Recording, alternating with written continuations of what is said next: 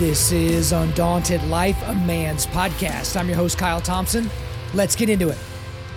Welcome back to the Forging Table. The mission of Undaunted Life is equipping men to push back darkness with content that forges spiritual, mental, and physical resilience. At the Forging Table, you'll see a group of regular guys forging spiritual resilience by digging into God's Word, and we're welcoming all of you to come along on that journey with us. That's Derek, that's Winkler, that's Horn, and today we're digging into Matthew 6. Uh, Derek, go ahead and lead us off reading verses 1 through 4. Beware of practicing your righteousness before other people in order to be seen by them, for then you will have no reward from your Father who is in heaven. Thus, when you give to the needy, sound no trumpet before you, as the hypocrites do in the synagogues and in the streets, that they may be praised by others. Truly I say to you, they have received their reward. But when you give to the needy, do not let your left hand know what your right hand is doing, so that your giving may be in secret, and your Father who sees in secret will reward you. So, who sees in secret? We will see that again here in the scripture. But my question that I had here, and this was my initial thought, not that I'm trying to contradict scripture by any stretch, is it is better to give humbly, but what about inspiring others? Now, there are people that they have a PR team. so I think about athletes where you see these athletes. Let me back up even one more step. Um, there's a team that I won't name, so I don't throw anybody under the bus, but it's someone I knew that worked for this team. And their players get paid to go and do visits to hospitals and to, you know, children's shelters and like they, they get paid to do that, right? And the players were complaining that they had to go to this children's hospital to hang out with kids that like had cancer because they had stuff they wanted to do, right?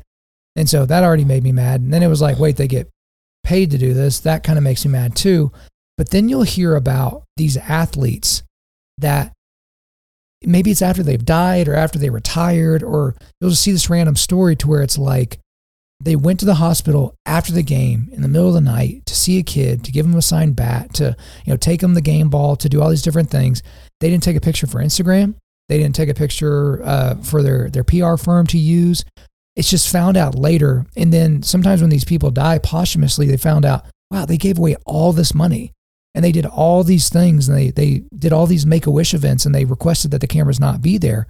And we hear stories like that and we're like that is amazing. How humble. But then there's another part of me that's like what if they just okay i'll do it. I'll, I'll let's take let's take pictures because there's a lot of people that have money like i do that aren't going to be inspired to do this because they're asked by the organization. But if they see me doing it they're they're going to be all about it. So i'm a little conflicted on this. It's a spirit led thing to me. Um, my wife worked at Children's Hospital in the oncology ward as an RN, and you know she grew up an OSU fan, and Bob Stoops would come up there all the time, like once a week, like just even during the season, he was there all the time. And there's a whole story that goes behind it if you read Bob Stoops' book about why he did it. Um, and why he continued to do it. But she said he came up there, he brought players, he knew every kid by their name. I look at that and I go, okay, if it's spirit led, the word will get out and it will inspire people. I think, I mean, you kind of have to, I think, in your humility, when you do contribute or you do those things, let God take care of the inspiration and keep doing what the word says. I think if, because I do think there is a, there is a, a, a counterbalance here. You know, okay, there is the inspiration thing, but there's also the idea that well, if they're supporting the organization, I don't need to. You know, uh, how often do we read about, oh, you know, so and so executive from this company uh, gave a, a five hundred million dollar endowment to Harvard again, you know, and they're sitting on fifty billion dollars, and it's not really anything that they're giving. It's actually more of a a, a contest. It's a competition, and so I look at it and I go, eh, I think you can do it and not worry about inspiring others because I do think if you are giving, it will inspire others. There's ways you can frame it where, hey, we've been supported by a lot of people in this group, and then other people get called to it. You, so you can do it without specifically calling people out, I think. Derek, what do you got, man? I don't think to add, really. Nothing to add. Nothing to add to All right, that. Oh No, man, I, Come I think on. of I think of uh, virtue signaling. Uh, you went with a Boston accent, so I thought I'd go. Uh, virtue signaling. Um, man, we went to a church that's was really capable of virtue signaling a lot, in regards to politics and social issues. But one of the things that kind of just like got under my skin, like I, I am a firm believer of giving and doing for others. And, um, you know, I like to do it without anybody knowing. Like if I buy a meal for somebody at a restaurant, I tell the waitress, do not let them know who it came from, Mm-hmm. you know, because you know, you know who they're going to think instead of me, they're going to thank God. And that's who I want them to think, Mhm. you know, because God's using me as a means for them. But we would do, we would pack like meals for like homeless people. And we would go through and we would spend four or five hours packing meals for homeless people on this Sunday. And um, I just remember like, hey, we got done, everything was great, said a prayer, moved on. Like a week later in the local newspaper, there's a picture of the pastor with his arms just out. And there's us down there doing the meals, and he's like this, and Mhm. it's like this church packed thirty thousand meals for homeless people, and it was like oh, an article in the paper. And I'm like, this is a tiny church. Like this isn't like this isn't like a large church in our area. This is a tiny church of like a hundred people. It's like, how does the word get out about this tiny mm-hmm. church doing three thousand meals, you know, or thirty thousand meals? Like, really, how does it get out? And it's just like, no, I mean, like there, he was very notorious for shouting from the rooftops what we did for for the poor and for the less fortunate. And like, it's, it's like, can we just take a step back? Like, I want to look at a Facebook page from a church that shows the gospel and shows people doing stuff, worshiping God. Not, hey, what's the virtue that they they surpass this week that makes them look good, and so they can shout it from the rooftops. A.B. Bruce has a really good quote. Uh, show when you are tempted to hide, hide when you are tempted to show. I mean, to me, it is again, it's spirit led. Like Yeah. if you if you feel tempted to kind of shy away from it, then you should probably be saying something or showing it to people. If you feel tempted to show or say what you've done, you should probably be hiding from it. I'm going to say one of my least favorite words in the English language right now, but I feel like it's very nuanced. And this is why I say that. Um, so I know we make fun of Joby and all that kind of stuff, but Compassion International, that's an organization that basically helps kids that are uh, very destitute, uh, getting them food and tuition, and all kinds of other different stuff. And of all the churches that do organized drives for Compassion International, Church of Eleven22 down in Florida does more than anybody by a mile, by a mile. And he's very proud of that. And he'll mention that. And I think once a year they do a compassion night, which this is actually a really great way of doing it because they have those packets with the kid's picture Right. on it and all Yeah. that. And so what Joby will do is he will bring trash cans into the sanctuary. And so once you get your packet, you've got to throw it in the trash on the way out if you're not going to like, you know, Oh, hop in and, yeah. and do the thing with that kid. Some people are like, Oh, some people are like, that's golly. manipulative. It's like, no, he's like, it's like, what is it? Dave Ramsey's like, you know, when you when you lose cash, you feel it, but when you like make a bad purchase on a credit card, it doesn't really feel the same. And so for him, it's like I want you to feel it. So I like hearing that there are churches out there that sponsor X amount of kids, and that that is inspiring other churches in that area. Like, okay, if that church can do it, like we can do something like that. Maybe not in the same numbers, but they're being faithful to God in this way, using their excess to do these things. So again, I'm still conflicted where I think I think it comes down to the whole what's your heart? What's the posture of Yeah. your heart while you're doing it? It's the same thing whenever people have asked me before, like, is it satanic to do yoga? It's like doing upward dog, the pose is not satanic. But if you're doing upward dog facing the east with your ponytail hooked to a tree, and you're doing an ohm and you're trying to talk to like the the sun god about how to, all, yeah, yeah, Yeah. you're you're you're dabbling in some pretty satanic things there. Yep. So I think it's the posture of your heart while you're doing it. Are you doing this so to be braggadocious, so people will look at you and say, "Hey, man, that that those people are really crushing it," or are you doing it to be like, "Look, you can do this too." And I'm just proud of our congregation. I'm just like, if, if the four of us or all the people that do the forging table got together to do something, I'm probably going to brag about it on the show. Not so people would be like, hey, man, we're the best. And we want to tell you why. But it's like the same reason why I'm doing the forging table to begin with. I want guys to be inspired to do their own forging table. They thought they, you know, they weren't smart enough. They didn't go to Bible college, so they can't study the Bible or lead a Bible study. It's like, sure, you can. And so it's like, eh, should I have kept this under wraps? Should I not be recording this right now? Again, I don't want to be too ridiculous and expand this this ripple effect out, but I, I'm still conflicted with the the the strictness of reading this literally, if that makes sense. I think the great thing about that, if I, I look back at the situation we were at, like I think posting it in the newspaper or on Facebook, like I think it's a little braggadocious. But if that pastor wanted to be like, hey, and send it out to his buddy pastors who aren't doing the same thing, like in an email, being like, hey, this is what we did. I think it's really awesome. You should reach out to this organization and try to set the same thing up. That makes more sense. You're you're you're building the kingdom. You're not you're not being real braggadocious about it. You're trying to push an actual message. But I mean, how many people read that in the newspaper and were like, "Oh, I'm to go to that church," you know, or "I'm going to go and do what that church did"? Probably not a lot, you know. They were hoping, but we didn't see a big congregational upshift from. I'll just that. point out what I, I just kind of noticed again. It doesn't say if you give to the needy, but it says when you give to the needy. So it's not like an option, I guess. You know, You don't have an option. Yeah, you don't have an option. option. you better do it. you yeah. better do it. Yeah. when you give it, No, but compassion. I love compassion. That's great. Uh, I uh, I adopted a kid from. I'm not trying to be braggadocious, but like I just think it's funny because before I was married, before we had kids, I like adopted one of those kids from a, uh, Jeremy Camp concert, like back in like Yeah, we did, 2007. the, we did the same thing. Yeah. And I was like, DJ I from still, Togo. I still, uh, yeah, mine's Charles Darwin Kanja. I was like, that dude needs the Lord, you know?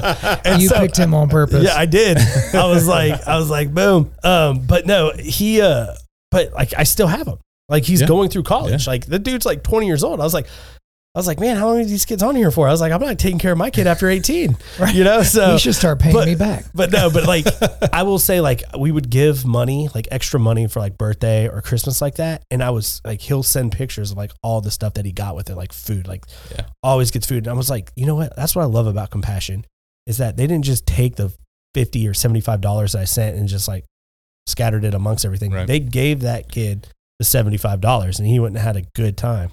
To this end, I mean, again, going back to, you know, should we should we be advertising it? I look at that case. You've been supporting a kid till you know, somewhat since you know for a very long time, and now he's twenty years old. I think the hope here is okay. Who who's going to be inspired to give now? Him. He will. Yeah. He received. He was needy, and someone someone helped him, and you would hope that he has a little bit better life than than what would have been mapped out for him, uh, and would have the opportunity to actually give further. So again, it's it's why I see again. I I look at the ones where, um, I read this book. I think it was Malcolm Gladwell, and he was talking about giving towards the, or I think it was maybe a podcast, but he was giving. He was talking about the endowments that are given to these huge colleges, and the uh, you know Harvards and Yales and Princeton's. They're getting these. They got these multi-billion dollar endowments. Okay, and most of the kids going there don't need help going there. So what are they using it for? Yeah.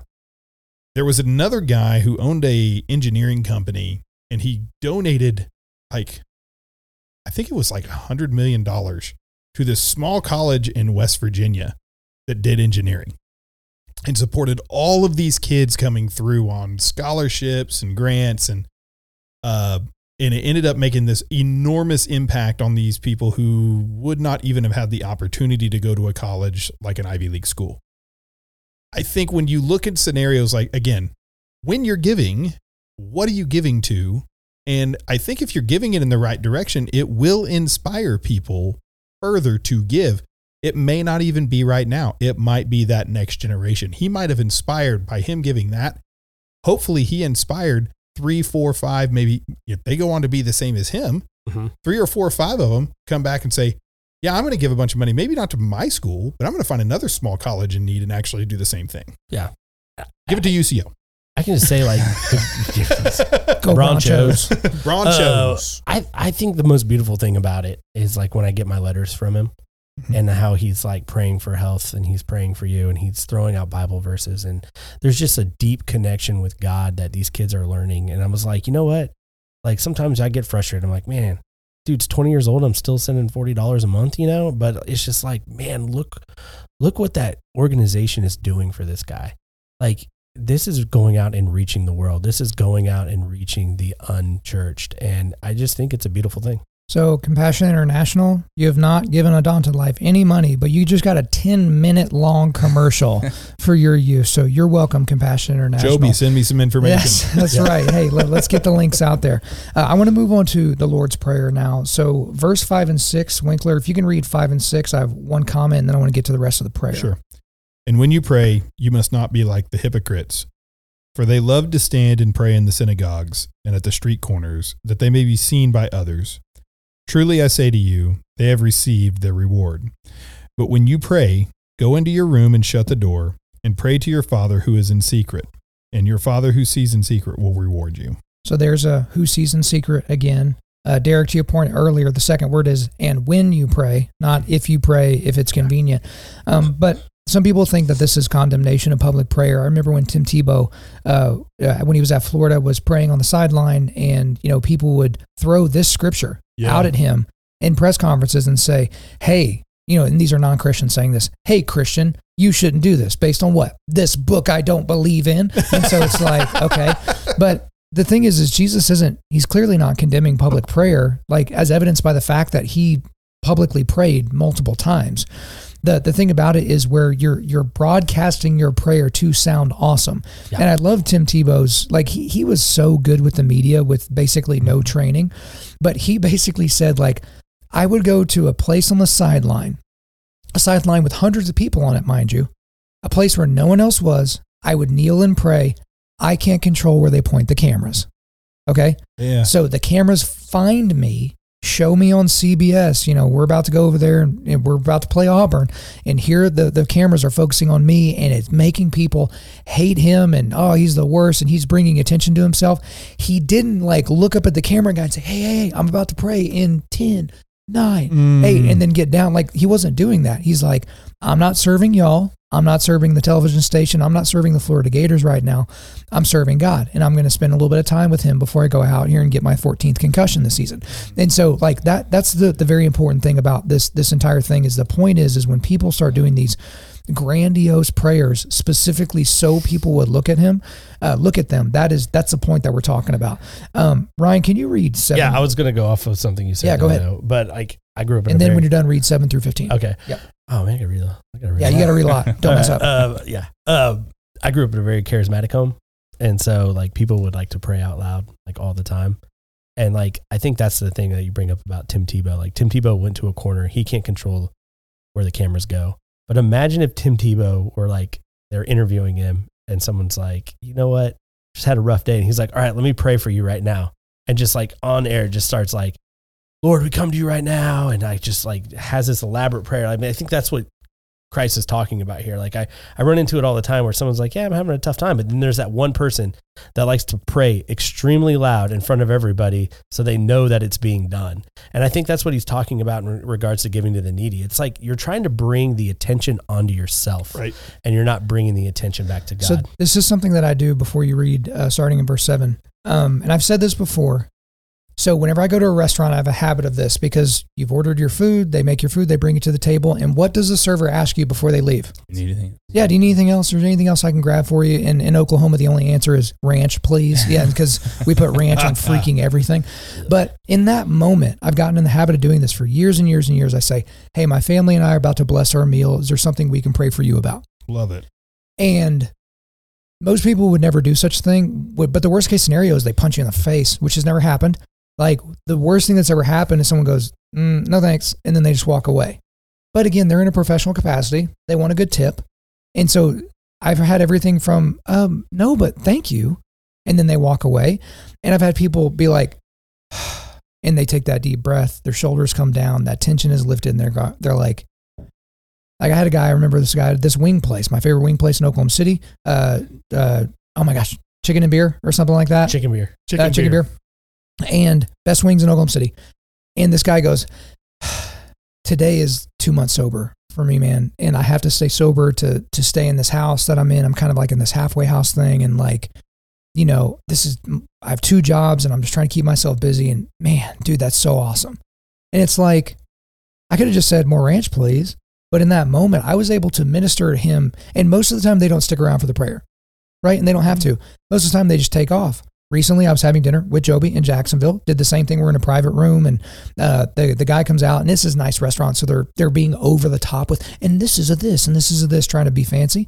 And I asked the the kid, "Hey, can we pray for you?" And he goes, "My neighbor died yesterday, and I was kind of close to him, and you could tell he's trying to hold it together because he's at work." Yeah. But it's like it gave us an opportunity to minister because I just said, Yes, Lord, I will ask this very awkward question, seemingly awkward question.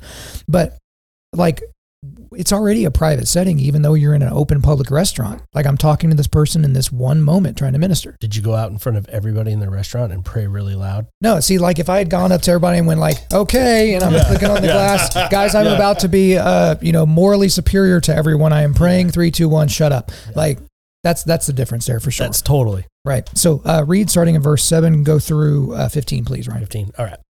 And when you pray, do not heap up empty phrases as the Gentiles do, for they think that they will be heard for their many words.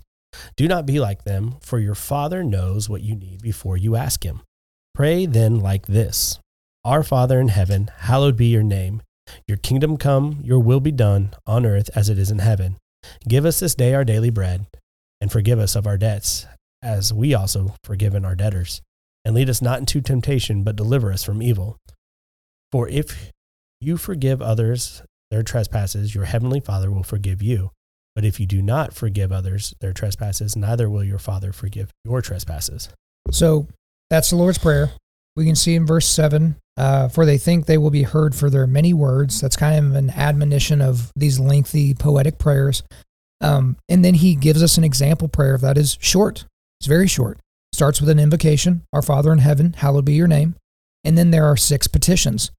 Uh, the first three petitions are for God's preeminence. And the second three are personal needs, you know, in kind of a, a community context. So, petition one, your kingdom come. Petition two, your will be done. Petition three, on earth as it is in heaven. Petition four, give us this day our daily bread. Petition five, and forgive us our debts as we have also have forgiven our debtors. Petition six, and lead us not into temptation, but deliver us from evil. Here's something that I want to talk about though. I'm going to go back to the third petition uh, on earth as it is in heaven. So it's your kingdom come, your will be done on earth as it, as it is in heaven. What this necessarily begs, actually, let me, let me back up a little bit because I think y'all know where I'm going. I'm going to go back to the word hallowed real quick. So if you go to a church where they start the sermon off or the, the prayer off with Daddy God or Abba Father. homeboy Jesus or Jesus is my homeboy, that's not what hallowed means or hallowed. Like that is of, it's almost like the Jews in terms of like Yahweh, like they wouldn't even say it. Like Right. hallowed, it's so high of a name. Like, again, when you're talking about God, He's not your buddy, okay? He's the creator of the universe. And if you say, yeah, if I were in front of God, I would say this, you would say nothing, right? Because you would burn up in His presence, right? Mhm. If He showed you even a fraction of His light. But now let me go back down to your kingdom come, your will be done on earth as it is in heaven. There is a dividing line there earth and heaven. So we're having to pray that God's will will be done on earth as it is in heaven, which implies to me that in heaven his will is done, but on earth it is not. Even saying it out loud, I feel like people are going to be like, Kyle's a heretic. I'm just asking the question. I'm, you know, I'm just Columbo. I'm just asking questions. But where do you guys sit with that? Because I remember the first time someone said, Hey, do you know why Jesus told his followers to say, Your kingdom come, your will be done on earth as it is in heaven? Because his will isn't done in heaven or on earth. Mhm. Because if his, or his will was done on earth, we would still be in the garden. Right. And so we get into a lot of problems about sovereignty and a lot of ickiness about uh, God's foreknowledge and what he's able capable of doing. You got you can even get into a deist argument that hey, God just set everything into motion and now he just doesn't care. He doesn't really, you know, intercede. He set it into motion and we messed it up. So take that wherever you want to go because there's a lot we can talk about with that. I think it really comes down to submission to God's plan and purpose.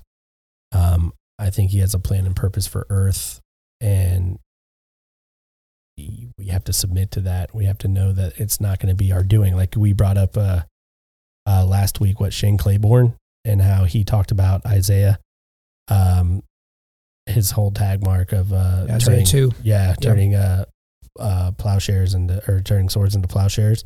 It's he's trying to bring what God wants to bring on earth, and he wants to do it on his timing and on his thoughts, and not on what God's plan is. He's not submitting to that.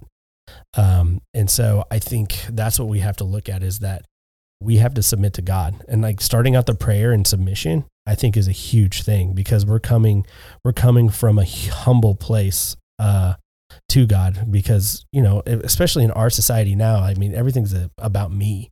And so to humble yourself before God and, and, and submit to his design and submit to what he wants done, I think is, is uh, kind of where they're going with that. But in regards to heaven and earth, like I, am sure heaven is so much more better than what it is on earth.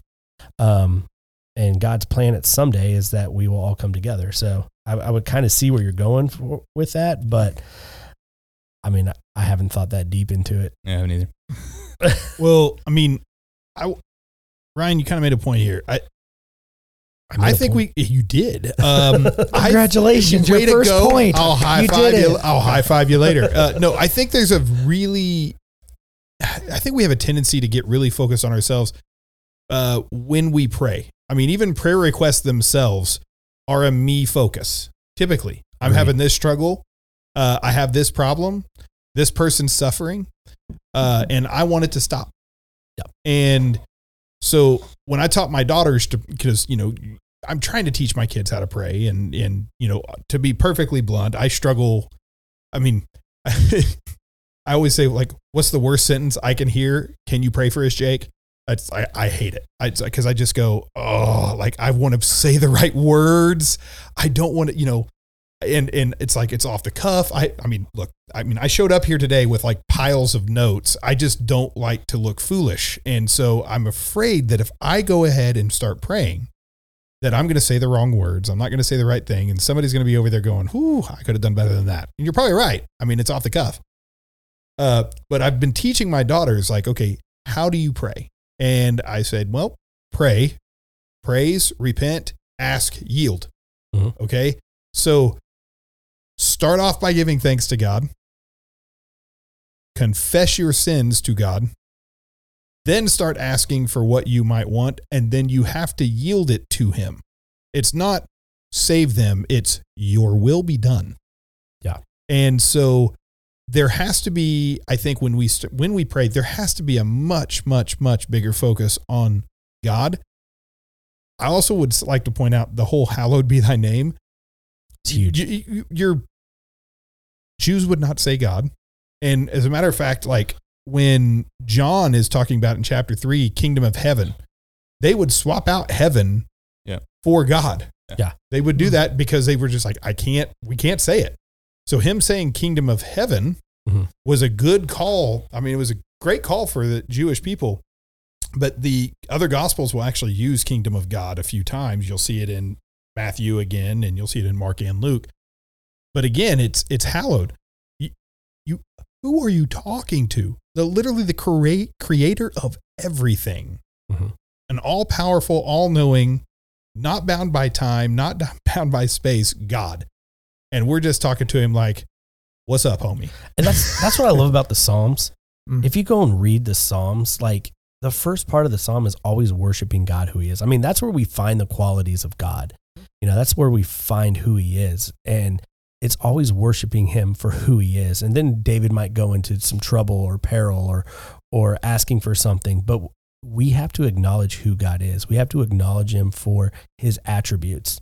And I think doing that within prayer starting out that way kind of brings a hallowedness, a holiness to who God is.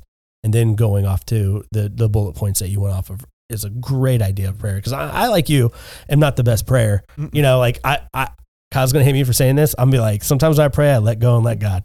You know what I'm mm. saying? I'm I fine with that. I let go I'm and like, oh, there's some truth in that. It's just like I let the Holy Spirit fill me, and I and I hope that God has me put out the right words that I pray.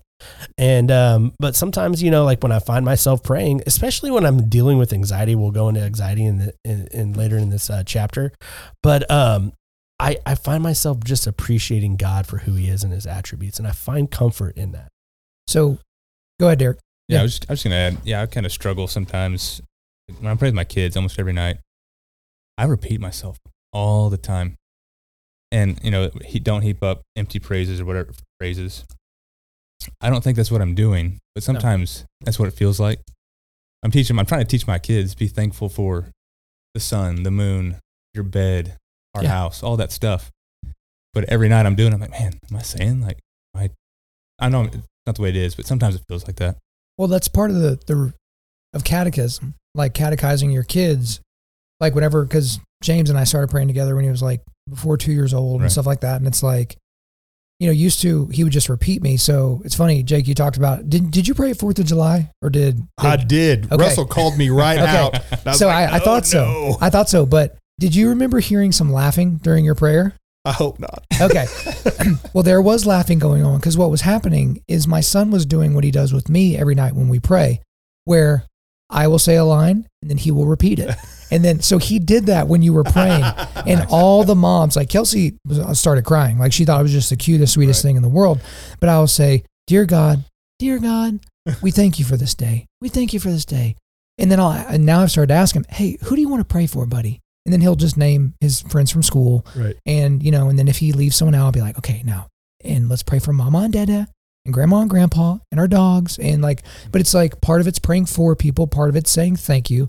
But that when you're catechizing them, like you're doing it over and over, like he's, this isn't saying, hey, don't say the same words over and over. But that's But- one thing to look at in this prayer. It is known for its brevity and simplicity. Right. And it's like it was like listening to a child pray is probably like the most beautiful thing it. ever. Like Yeah. listening to my five year old daughter pray, she's like, Dear Jesus, thank you for sending your son. Thank you for my house. Yeah. Thank you for, you know, food. And like it changes every day, but she's talking about what she's thankful for and and knows what God provides for. and you're just putting those seeds out there. And again, and again on the whole prayer thing, I kind of have the opposite problem of you, Winkler. And I, this may sound douchey. I hope it doesn't come off that way. But it's like because I've been given the gift of gab and you know being able to talk and you know just flow and use all these words connected to where it sounds like mildly coherent. Whenever I pray, I have to be like, hey, tone it down. Mm-hmm. This isn't big word time. This isn't like make your five bullet points time. This is just prayer. So when I pray over a meal, it's quick. yeah. Like I just get it get it out there and I typically end the same way, Derek. I will say thank you so much for the blessings that you've given us uh, that we can see, but especially for the ones that we cannot. Because it's like we're blessed a lot that on the stuff that we recognize, but how else are we blessed? Like I think about this all the time. Like I'm the guy that, you know, I get out to the truck and it's like, crap, I left my keys inside. So I run back inside and get my keys. And so I'm leaving the house 30 seconds later than Right. I would have. But what if I would have been at that intersection where the drunk driver was blowing through, blew through the red light. I would have been at the front of that section and would have gone, and then I would have got hit. I think about those times. I will never know until maybe when I get to heaven. All the times God was like, we're just going to move this puzzle piece over here. We're just going to move that chess piece off the board now. And like, but it's like to my redounding benefit. Um, we, we got to keep going or we're going to be here all day. We've just uh, done the first section. So let's talk about fasting a little bit. Whoever wants to read 16 through 18. Volunteers are welcome. I got you. And when you fast, do not look gloomy like the hypocrites, for they disfigure their faces, and their fasting may be seen by others. Truly I say to you, they have received their reward. But when you fast, anoint your head and wash your face, that your fasting may not be seen by others, but by your Father who is in secret. And your Father who sees in secret will reward you. That's the third time. Your father who sees in secret. So I was just going to open this up to a discussion because I think the next section where we're talking about, you know, laying up treasures in heaven and then anxiety, I think we're going to have a whole lot there. Uh, I've done the Daniel fast before, and, you know, it was just doing my best to not be like, oh, I'm fasting right now. But I've intermittent fasted for probably five years now. And so, like, I ba- like I get hungry, obviously, but I've got so much experience dealing with being hungry and it's like I typically wake up and lift or do jujitsu, and then it's like five hours, six hours until I get to eat. So like I'm fine. Like, but there are people where it's like, oh my god, I haven't eaten in four hours. I just don't know what's gonna happen. And, like, queen. It's a it's a little bit different for different people, but for me, I will say that I didn't. Again, I don't have a long history with fasting. I didn't really get the whole spiritual component. It was more of a mental component Mm-hmm. where it's like, okay, I'm hungry right now. Okay, pray. You know, God, what are you trying to show me right now? And then I felt like He was showing me ribeyes, and then it's like, crap, I'm hungry. And then it's like, you kind of see what I'm saying. So I didn't. I was just curious what y'all's experience was. I think I think we moved away from fasting and I think it's something we need to come back to. Like you said, like I've done the Daniel fast, but when I was doing the Daniel fast, it wasn't about necessarily like trying to draw closer to God and trying to draw something out of it. Because everyone else at the church was doing it. everybody at the church was doing it. you know and so like i think like doing a personal fast and trying to draw close to god is something that we should probably start doing a little bit more or or learning more about because i i felt pretty convicted reading that and the fact like i haven't i can't remember a time that i've fasted to just draw closer to god and like put him first over whatever i'm going to fast against So for Lent last year, so I, I take a very, I mean, I again, I was raised Catholic, so we did Lent and we gave up things, and you know, it's just kind of been part of my life for a very long time. What I would say is, I look at fasting not just as something that it's, it's not just food. It's to me, it's anything that you feel like is getting in the way or could be getting in the way of your relationship with God. Uh, and replacing that with time with God. Mhm. So this last time, this last Lent, I actually went and said, okay, I'm giving up YouTube.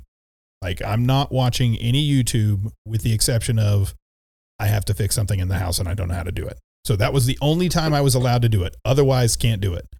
Um, and so what in and I s- okay, what am I going to do instead? I'm going to read read books spiritually and I'm going to read the Bible more regularly. Um, I do think that when you do fast, I think there has to be a spiritual component to it. Otherwise, it's kind of it's you're you're just not eating or you're just not doing this one thing. But I do feel like, you know, there's a there's a way to fast and to get give up different things because all fasting is it's basic to me it's it's all about trying to draw closer to God. Mhm. That's the main goal. Also, every time I wrote this down, you ever get the feeling like when people start complaining about a fast, you ever get the feeling that God is saying, Yeah, I know it's hard. Shut up and just do it?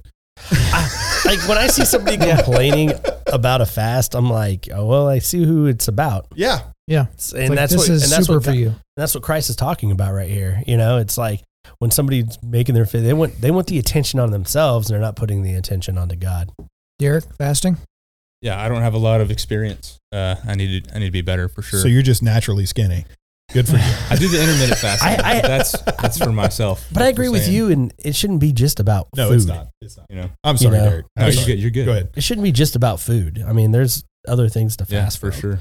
You know, we. I mean, I'm sure if they had a TV at that time, maybe they fast from TV. Yeah, they had to fast from like throwing rocks or whatever. What did people do for fun back in the day? Like I tried to think about that. No video Stone games. people. No, they stoned people for fun. Okay. I mean, we had gladiator games back then. I mean, like literally what they did for fun. Wow. Okay. All right. Well, guys, if you're looking for something to do this weekend, try grabbing some stones. Stones. Stone your neighbor. Um, all right. Next section here. Let's read verses 19 through 24. Whoever wants to hit it, go. Do not lay up yourselves treasures on earth, where moth and rust destroy and where thieves break in and steal, but lay up for yourselves treasures treasures in heaven, where neither moth nor rust destroys and where thieves do not break in and steal. For where your treasure is, there your heart will be also. The eye is the lamp of the body. So if your eye is healthy, your whole body will be full of light. But if your eye is bad, your whole body will be full of darkness. If then the light is in you is darkness, how great is the darkness? No one can serve two masters, for either he will hate the one and love the other, or he will be devoted to the one and despise the other. You cannot serve God and money. So, a lot to be talked about here. Here, here's my struggle. And again, I'm not contradicting scripture. I'm just trying to be open with my struggles as I also try to Google stuff at the same time, which is not very helpful. Um, I feel this constant nag in me because where is it in scripture that says, um, he who does not provide for his family is worse than a non believer? And so, how do you provide for your family? In a lot of ways, part of that is money. So, like, I always get, you know, those really emotional commercials or videos where it's like, you know, I worked all the time and then, you know, a family member got sick and then I, I realized what was important to me in life. And then they like take the rest of the week off work and just sit at home with their kids. How long can you do that before there is no home to hang out with your kids inside of, right? Mhm. We all love to eat food and live indoors. And so you can't just spend 24 7 with your kids studying the Bible and playing in the park. At a certain point, dad and or mom and dad got to go to work. Like they they got to make money so that provision can happen. And so there's a very fine line that I feel like people try to tread with this particular scripture to where it's like, okay, I'm trying to provide for my family. I'm trying to provide not only an income, I'm trying to provide something that can be passed on to future generations. But at what point is it idolatrous and not provision? Mm-hmm. At one point, am I storing up treasures here on earth that moth will destroy? Like, is it sinful to buy the Can Am or to buy, you know, uh, a new hunting blind or the new hunting rifle or the new car? Or at what point is it idolatrous and not just, hey, the Lord has blessed me and this is what I want to get? And you give plenty to charity and you give plenty to other people and you write enough checks. Like, you kind of see what I'm saying? There's a lot of dissonance here. Yeah.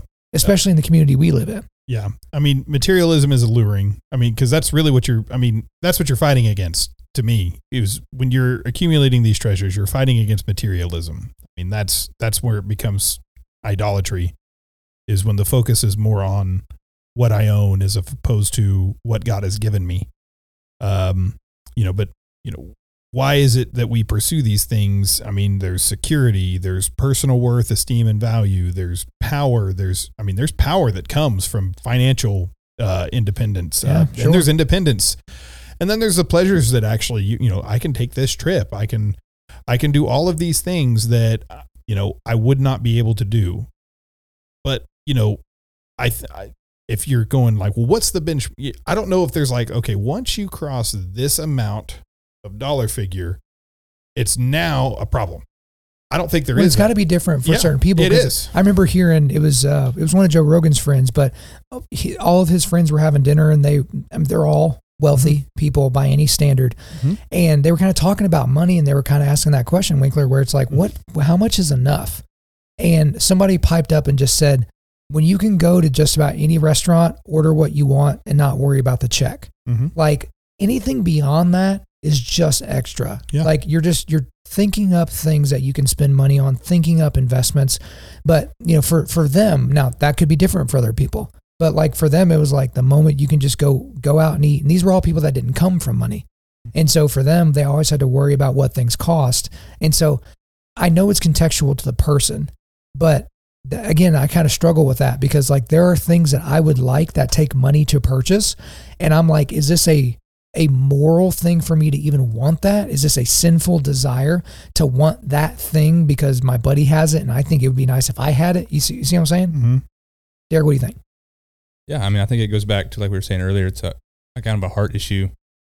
Where is your, uh, is that is that your focus, Your motive. your motive? Yeah, just to get stuff, or is it I've been blessed, I can afford this, and I can still do all this other stuff. I don't know uh, how to weave that into yes, it's right, yes, it's wrong, or no, it's wrong. But yeah, I'm, I'm it's it's a line you got to walk, I guess. I'd have to agree with you. I think it's motive that it comes down to, not a benchmark of what to amass. Like, is your motive to amass earthly wealth? And if that's your motive, you have a heart issue. Yeah. Um, you know, like God has blessed us, our fam, my family, um, with more than than we need, and we're able to give and, and do things um, that most people can't do. Right. You know, but my whole motive with my job isn't to amass more money. Money is great. I like money. Um, but my motive is to build relationships. And and that's where I find that's where I find my gift. That's where I find me wanting to do the job that I do, even though I don't love it all the time. But what I do love about it is the relationships that I build. And so with the money that comes with it is just something to top it off. When I think there's there's a major problem that I think we would all acknowledge about prosperity mindset. Uh, I'm going to become a Christian and then God will give me the Cadillac. But there's also the poverty mindset, which is very dangerous as well, to where Christians think in and of itself having money is a bad thing. But look at all these organizations. Name your favorite Christian 501c3. There are very likely donors with deep pockets that give them lots of money so Yeah. that they can minister to the poor, to the widow and the orphan. Think about the Christian ministries that you know, uh, you know, a few months ago with the the Maui uh, fires and, and Mhm. all those types of things, and, and the devastation we're still finding to this day. The stories of just absolute and total devastation. There were Christian uh, mission groups on the ground the same day the fires were raging to start ministering to people. What do you think they were getting their supplies with. They Mhm. they weren't getting it with thoughts and prayers, and, and I'm not meaning that to demean to thoughts and prayers.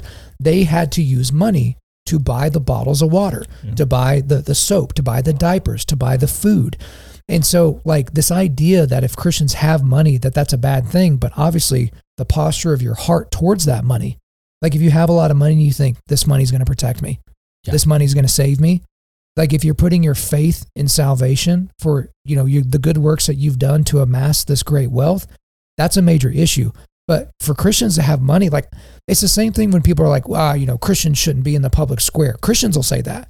They're, you know, kind of going back to what we were talking about with salt and light. It's like, wait, so you only want atheists running the government? That, is that is that what you're communicating? It's kind of the same thing. Do you only want atheist charities? Mm-mm. Because Yeah, no. like like there there are some Christian charities that are supported by onesies and twosies, but a lot of these people it's because they're getting people writing enormous checks, yeah. and that's Yeah. not in and of itself a bad thing. Like Psalm 49 20, uh, a man who has riches without understanding is like beasts that perish. I think it's un- it's it's key to understand why you have been blessed with the wealth that you might have. It is not yours. It's one of the things I I, I, I try and tell my daughters. You you know my we do pretty well for ourselves, and you know we just built our home, and and one of the things I told my wife is, hey, if we're gonna build this, we have to bring people in. Like we we don't just get to live here on our own. We gotta we gotta host a lot of stuff, Mhm. um, because this is going to be a, a gathering place, uh, and a place where we can bring people in and hopefully minister to them and bring them to the Lord. Uh, but there's also the idea of okay, what are we going to do with all that? I'm I mean, what do you do with what you've been given? Um, and to that end, you know, we have all the nonprofits and the 501c3s that you mentioned. What about just your church? I mean, there's people who are needing you, who need you in the church. Imagine if churches functioned the way that they were supposed to, and how healthy our communities would be if, like, yeah, you know what? I need something to eat. I need some health care. I need all of these things. I can walk right into this church and find help immediately. Mhm. We don't function that way, but we should. Yeah, we should. I think I, I, what really steps out to me is, you know, for where your treasure is, your your heart will also. You know, it's where where is our treasure? What is our treasure, and where is our heart with that? And my treasure should be to see the gospel reach among everybody, among the world. And is my money going towards that? Is my time going towards that? If it is, that's great, uh, and it should. But if I'm also being blessed financially at the same time because of the other job I do outside of that, my treasure, you know, my money's going to go to what I treasure the most. And it's, you know, my treasure isn't to amass more money. My treasure is to push the gospel. That's good stuff. I wanted to throw out as well, verse 22, the eye is the lamp of the body. So if your eye is healthy, your whole body will be full of light. But if your eye is bad, your whole body will be full of darkness. If then the light in you is darkness, how great is the darkness? So one quick thing is uh, the eye basically reveals the quality of the person's inner life. So if you have a good eye, you know, you basically have clear vision. If you have a bad eye, bad eye, there's moral corruption. And also we see Jesus say this in Luke 11, verse 30, 34. Your eye is the lamp of your body. When your eye is healthy, your whole body is full of light. But when it is bad, your body is full of darkness. Uh, therefore, be careful lest the light in you be darkness. And so I'm kind of attracted to that because, again, equipping people to push back darkness. I, I look for examples in scripture of when darkness is pushed back. So that's a good thing that I want to talk about before we move on to the very last section. So, Derek, if you wouldn't mind uh, bringing us home here with 24 through 34. 25 through 34, rather. Right. Therefore, I tell you, do not be anxious about your life. What will you eat or what will you drink? Nor about your body, what will you put on? It is, is not life more than food, and your body more than clothing. Look at the birds of the air. They neither sow nor reap nor gather into barns, and yet their heavenly Father feeds them. Are you not more of value than they? And which of you, by being anxious, can add a single hour to his span of life? And why are you anxious about clothing? Consider the lilies of the field, how they grow.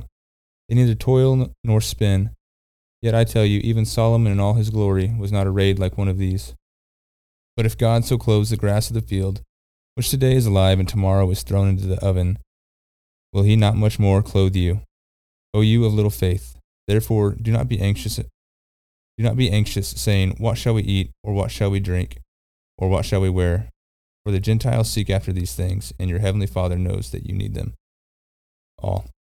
But think, but seek ye first the kingdom of God and his righteousness, and all these things will be added to you. Therefore, do not be anxious about tomorrow, for tomorrow will be anxious for itself. Sufficient for the day is its own trouble. I mean, there are so many things here, nuggets of wisdom. I mean, which of you, this verse 27, which of you, by being anxious, can add a single hour to his lifespan? Um, you know, when you're talking about the birds of the air, neither sowing nor reaping, but they, they have enough food. Uh, you know, this is where you get the, the expression, oh, oh, ye of little faith, oh, you of little faith. Uh, verse 32, the Father knows that you need them all. When you're talking about all the things that you need, He knows that, right? Um, but then there at the beginning, or at the very end, rather, verse 34, therefore do not be anxious about tomorrow, for tomorrow will be anxious for itself. Sufficient for the day is its own trouble. So I struggle with this a lot. Now, some people have like actual clinical anxiety, like they have some sort of physiological issue that causes them to not be able to regulate their negative emotion that expresses itself as anxiety. I don't have that, right? I don't need, you know, pills or special, you know, prayer groups for that. But I'm constantly worried about tomorrow. Um, when you're running a business and you can only eat what you kill, um, which I've been in that setup for most of my career, that's a that's a very stressful place to be where you find yourself almost worshiping at the altar of closing the sale or getting the deal or getting the donation or whatever because it's like that's my ticket to eating and living indoors and but in addition to the anxiety of provision i have the anxiety of comparison to where it's like this podcaster just sucks and he has twice the size of my audience and why i oughta and it's like I've created this anxiety. And even when I'm working with my my voice coach, uh, you know, as I'm trying to rebuild my voice, he's like, Kyle, you have so much tension. And you know, he's he's talking about my voice and the muscles around my voice, what the muscles I use to phonate. And he's just like, everything about you is so like tense and just squeezing and grabbing. And for me, like I will find myself th- this morning at church, I'll have my fist just balled and then I'll kind of realize what it is. And then I kind of look down and like release my hands and you see the blood rushes kind of back into your hands. Like I just carry around this crazy ginger tension at all times, but it, it causes tremendous anxiety. And um, and again, I don't mean like anxiety, like I'm sitting there like, oh my god, I can't breathe. But it's just like it, it causes me to really be worried about tomorrow. Can I do what I need to do in the gym? Can I do what I need to do at jujitsu? Can I do what I need to do in my marriage and my family and my relationships? Am I this? Am I that? Am I am I doing the right steps? And I, I just wanted to take a little time to do that soliloquy because I know there are guys in the audience that are having that same struggle, you know, because whatever their setup is, they're feeling the tension. And as a father and as a husband, you should feel that because you shouldn't just feel like willy nilly because if you're feeling willy nilly, you're probably not checking the boxes you need to because your life's a little bit too easy. Too easy, but you know that's just kind of confession time for me. That as soon as I read this, I just like ugh, you know kind of put my head in my hands. I was like, bro, yep, me, me Yeah. all day. Yeah. Nothing you need to confess. We see it. Yeah, it's pretty obvious, isn't it? we know when you're upset. Yeah, no one Like, needed to be let in on that fact. no, but it's true though. I mean, I I bring it up. You think it's a joke, but we talked about a couple episodes back about being in a group and being able to be open with each other and talk about those hard things. And sometimes when we see that, because like I think we know each other as friends and we know each other as as men. And like when I know Kyle is quiet and he's not joking, there's something going on. There's a tension there. And so I think that's where it's time for me as as a, as a brother and as a friend to step up and be like, "Hey man, what's going on? You know, how how can I help you? What what what can we talk about? Like today we talked about life insurance when I could have been like, "Dude, what's bothering you?" But then sometimes I'm like, maybe he doesn't want to talk about it. So, but Well, life insurance is an important conversation, guys. If you don't have any, you're an idiot. well, So, yes, but but yeah, but I just wanted to point that out, like, because we we should be able to cast our anxieties on each other.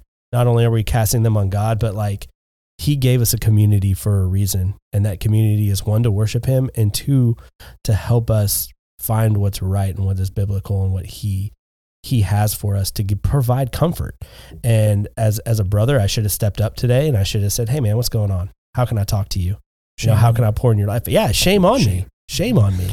you know, and then I made it, and then I used it to make a joke at Man, the beginning. you're just failing Yeah. all kinds of Well, stuff in life. I'm a but you got me a T-shirt a few weeks ago, so it's like it, it works out okay. but no, but that, I think that's the thing is like with our anxiety, it's something I deal with too.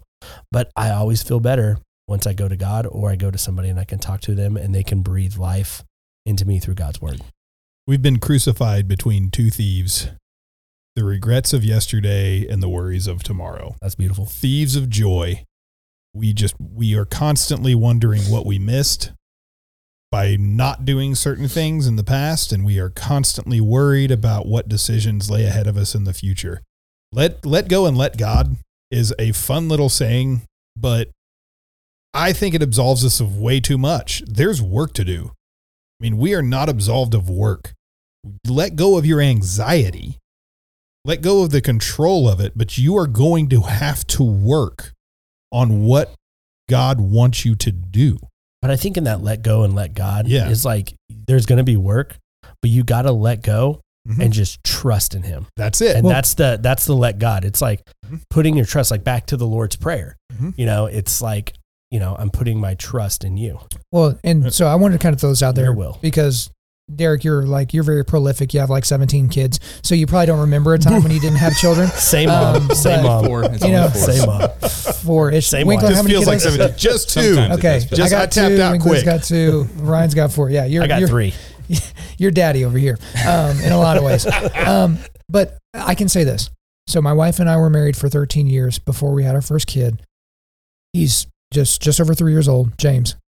And I remember up until the point we had James, you know, guys have different fantasies. Some guys fan- fantasize sexually. Some guys fantasize about a world where they're in power. What my fantasies would always go towards was, what if I had started this job at this company when I was 22, graduated top of my undergraduate class, and I went to go work for name a company. Mhm. And like, what if I had been, you know, so around here, Paycom's a, a big company. What if I had started at Paycom when there were like 14 employees and now they're like this mega traded on the New York Stock Exchange company and I would be like a VP by now and this is what life would look like. What if I had done taken this route? What if I had, you know, tried to go be a Green Beret out, out of school? What if I had tried to go to the, the Naval Academy? What if I had tried to, that's why, where I would always go. And I would always be like, okay, well, I could have gone to Annapolis and still somehow, like if I knew it, I could have came back to Edmond to meet my wife and then convince her to move out to Annapolis and it, it would all worked out. So all my scenarios, my wife was still with me. But the moment we had James, all that stopped Mhm. because at that moment it was like anything the butterfly effect like if we had zigged instead of zagged at any point along the along the way i don't have james That's it. i could have finagled my way into still having my bride but i wouldn't have had james wouldn't have had eli i even think about it in terms of my dog my dog is my best friend in the world like when that dog turned three i started being emotional about the fact that that dog was going to die someday and like just thinking about it i'd be like okay don't talk about it don't talk about it that's my dog but it's just like I wouldn't have Roman. I wouldn't have my dog because everything would be different. So that that revelation and that mind shift, that complete change in my brain happened right at that moment when we had our first kid. And so I'm like, what is the next thing I should be looking for where that will just clink and be true with all of my life? To where it's just like, dude, you are where you are right now. Because so right now I'm like, gosh, what if I had started my podcast when I was still an undergrad? Mhm. right? Because I was listening to podcasts then. There was only like 12 of them available, but I was listening to them. It's like, what if, like, what would the world have been like? You know, what if I had started my YouTube channel when no one knew what YouTube was? And like, y y- now I'm doing those types of things to where it's like, okay, I, I wonder if I could have still had Kelsey and the kids and have done this. But that's how anxiety and this type of comparison model manifests for me. And I'm just waiting. When does that other shoe drop to where I'm not like, looking eh, backwards and with regret, but looking forwards with excitement. If that makes sense. Yeah. Yeah, I mean, I'll I'll try and share. I'll, I'll try and be brief because I know we're getting close to the end here. But uh, five five years ago, uh, when my mother passed away, you know, she was given a diagnosis and she was given six months to live. And I was working at a job where every busy season I was working 80, 90 hour weeks for six, 12 weeks out of the year, uh, especially in the fall. And I went through that fall, was working all these hours that after she had gotten the diagnosis, and I told my bosses, "Hey, she got six months to live. This is my last like holidays with my mother. I want to make sure I can spend some time with her. Didn't matter, didn't care." Worked anyway. And came back after Christmas and was just like, I'm quitting. I'm getting out of here. I'm leaving. There's no point in me being here. They don't care about me. And I remember going through this whole process and just starting to interview and I get an offer from another company and my wife goes, she goes, You're making all these moves. Have you prayed about any of this? I said, No. Um, and so she goes, You should probably start with that. So I prayed and I had this offer letter in my hand. I had already gone and taken it to my boss and said, Hey, I got this offer. He asked if he could have the weekend to see what he could do to keep me. And I felt I heard really clearly from God that you're supposed to stay. And I said, I come out of the room. I was by myself, came out of the room and tell my wife, I have to stay. So I te- he was working on a salary increase and everything. And he says, I texted him immediately. I said, Hey, just so you know, whether you can do anything, I'm staying. Doesn't matter. I have to stay. And he was real relieved. And then we uh, fast forward uh, three years later, I work harder than I ever have. And we hit the, I'm sorry, two years later, harder than I ever have, hit the pandemic. And suddenly uh, I have this new offer that came to me. And I'm, you know, to become a partner at my now firm. And I'm like, I'm doing it. I'm ready to go. And what's the first thing my wife says? Have you prayed about it? Uh, I share this because I was so worried that I was not going to get where I wanted to be at my previous job. And the moment I decided to actually give up that anxiety to God and say, Do you want me here or not? I got an answer. And then when this new opportunity came along and my wife said, Go pray about it, all I heard was, This is why. This is why you had to stay. So understand that you may be you may not get the answer to the prayer that you want. You may be really anxious about the fact that I got to do this and give it up to God and then God says the answer the ex- opposite answer of what you want. But he could just be purifying you and making you better for what's coming. And I think that's an important lesson. I appreciate you you sharing that. Additional to that, I remember I've shared this before, but in between my two vocal cord surgeries, someone, you know, when I'm trying to figure out like, is this is this it? Like, have I lost my career? Like, what other options are there? Like, I don't want to fly planes, but I don't think pilots have to talk that much because they just stick the microphone directly into their mouth. So they're when they're talking or pretty something like that. That's what you told me to do. Right. No, no, no. No, that would be like you. Uh, uh, uh, I like that. It's different. I probably shouldn't have put that in my mouth. Don't say it. Don't say it. Nobody What say would it. What you do for a bar? Nobody say it. But like the the whole the whole thing. Whenever someone threw this out there, it was just some random person in, in my inbox. They were like, "Hey man, you needed to consider the fact that God may have already used your voice for what He needed it to. Mm. Like you've got close to 500 episodes out there. You've got a bunch of interviews. You've spoken live a lot. God may have used, He may have squeezed out the last little bit of your voice for His glory, and you may need to deal with that because we all think we're entitled to our talents forever.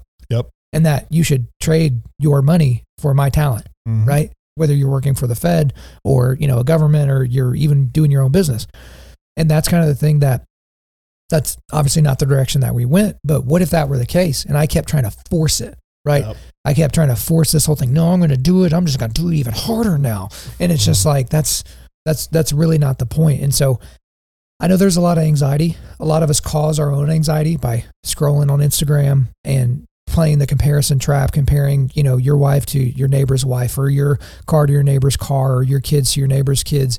And you create that type of attitude and it's only going to lead to anxiety and self selfishness because you're going to be you're going to be lamenting the things that you have that had you not had them you would have been begging for them as a blessing think about this way like you got people that are like oh just my kids just freaking suck and then you got people that can't have kids because they can't even get pregnant and they would love your crappy kids right? You know what i mean? Like give me those little bastards. Like i'll take them and, but the same thing like the people that are just struggling in their marriage and they just hate it and it's just terrible like what about the single people that are so desperate to be in in a marriage even a crappy one?